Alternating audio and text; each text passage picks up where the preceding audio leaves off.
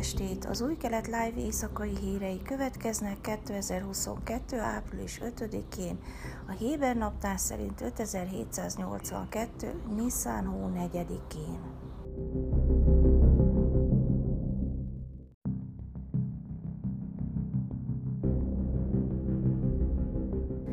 Palesztin fegyveres tüzet nyitott a szamáriai Avnei Hefetz telepre hétfő éjszaka, és a hadsereg szerint több épületben is károk keletkeztek.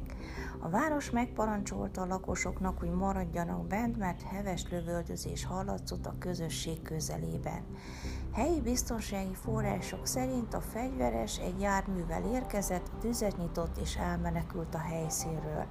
A csapatok mintegy 30 lövedék hüvelyre bukkantak a közelben, valamint több otthonban is golyókat találtak, személyi sérülés nem történt. Az izraeli védelmi erő kedden közölte, hogy hajtóvadászatot indított a feltételezett fegyveres után. Izrael fokozta a biztonsági intézkedéseket az elmúlt két hét alatt történt terrortámadásokra válaszul, és további erőket vetett be Júdea és Szamáriában, a gázai határon és olyan nagyvárosokban, mint Jeruzsálem és Tel Aviv.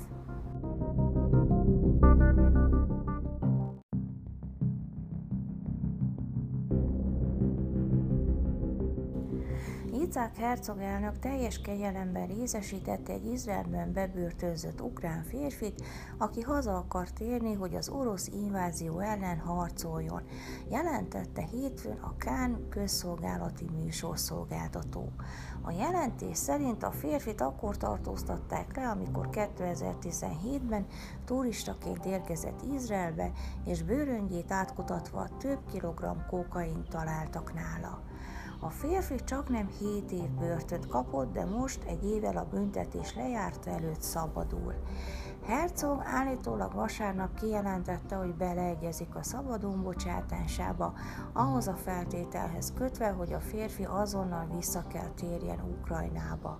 A jelentés szerint a következő napokban haza fog repülni. A meg nem nevezett fogoly ügyvédje azt nyilatkozta a Kárnak, megköszönték Herzognak, hogy válaszolt a szokatlan megkeresésre.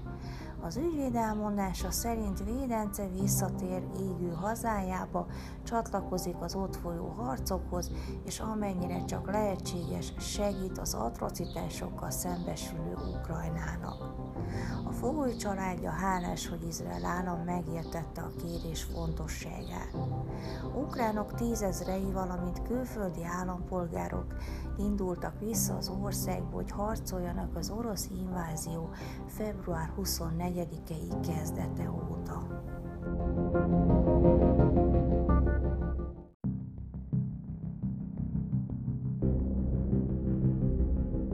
Avigdor Lieberman pénzügyminiszter bejelentette, hogy azonnali hatállyal csökkentik az üzemanyagok jövedéki adóját, így a benzin és a gázolaj literje félséggel olcsóbb lesz. A csökkentés azután történt, hogy a hazai üzemanyagárak 8 éves csúcsra emelkedtek az orosz-ukrán háború miatt. Múlt pénteken a kormány által szabályozott 95-ös oktánszámú benzin literenkénti ára az önkiszolgáló kutaknál 39 agurottal 7,44 sékelre emelkedett. Az izraeli kormány jelenleg megengedheti magának a csökkentést a gazdaság dinamikus állapotának köszönhetően magas növekedéssel, alacsony munkanélküliséggel és gyorsan csökkenő költségvetési deficittel, derült ki Lieberman 2022 első negyedévét összefoglaló az izraeli gazdaság állapotáról tartott virtuális sajtótájékoztatója során, hozzátéve, hogy a csökkentés a következő három hónapra érvényes, majd az izraeli és a globális gazdasági helyzet alakulása szerint újraértékelik a dolgokat. Lieberman elmondta, Minden negyed évben értékeljük a gazdaság teljesítményét, és ennek megfelelően hozunk döntéseket. A Bloomberg arra számít, hogy az olajárak hordonkénti ára 105 dollár körül stabilizálódik, ami jelentheti azt is, hogy 99 dollárra csökkenhet, vagy 112 dollárra emelkedhet a marketing tartományon belül. Mivel most jó helyzetben vagyunk, segíthetünk és pénzt adhatunk vissza a lakosságnak.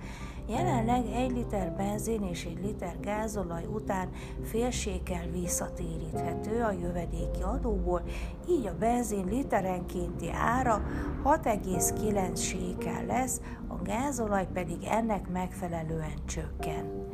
Lieberman azt is felfedte, hogy Izrael költségvetési hiánya a GDP 1,6%-ára csökkent március 31-ével bezárólag egy éves viszonylatban az előző havi 2,2%-ról.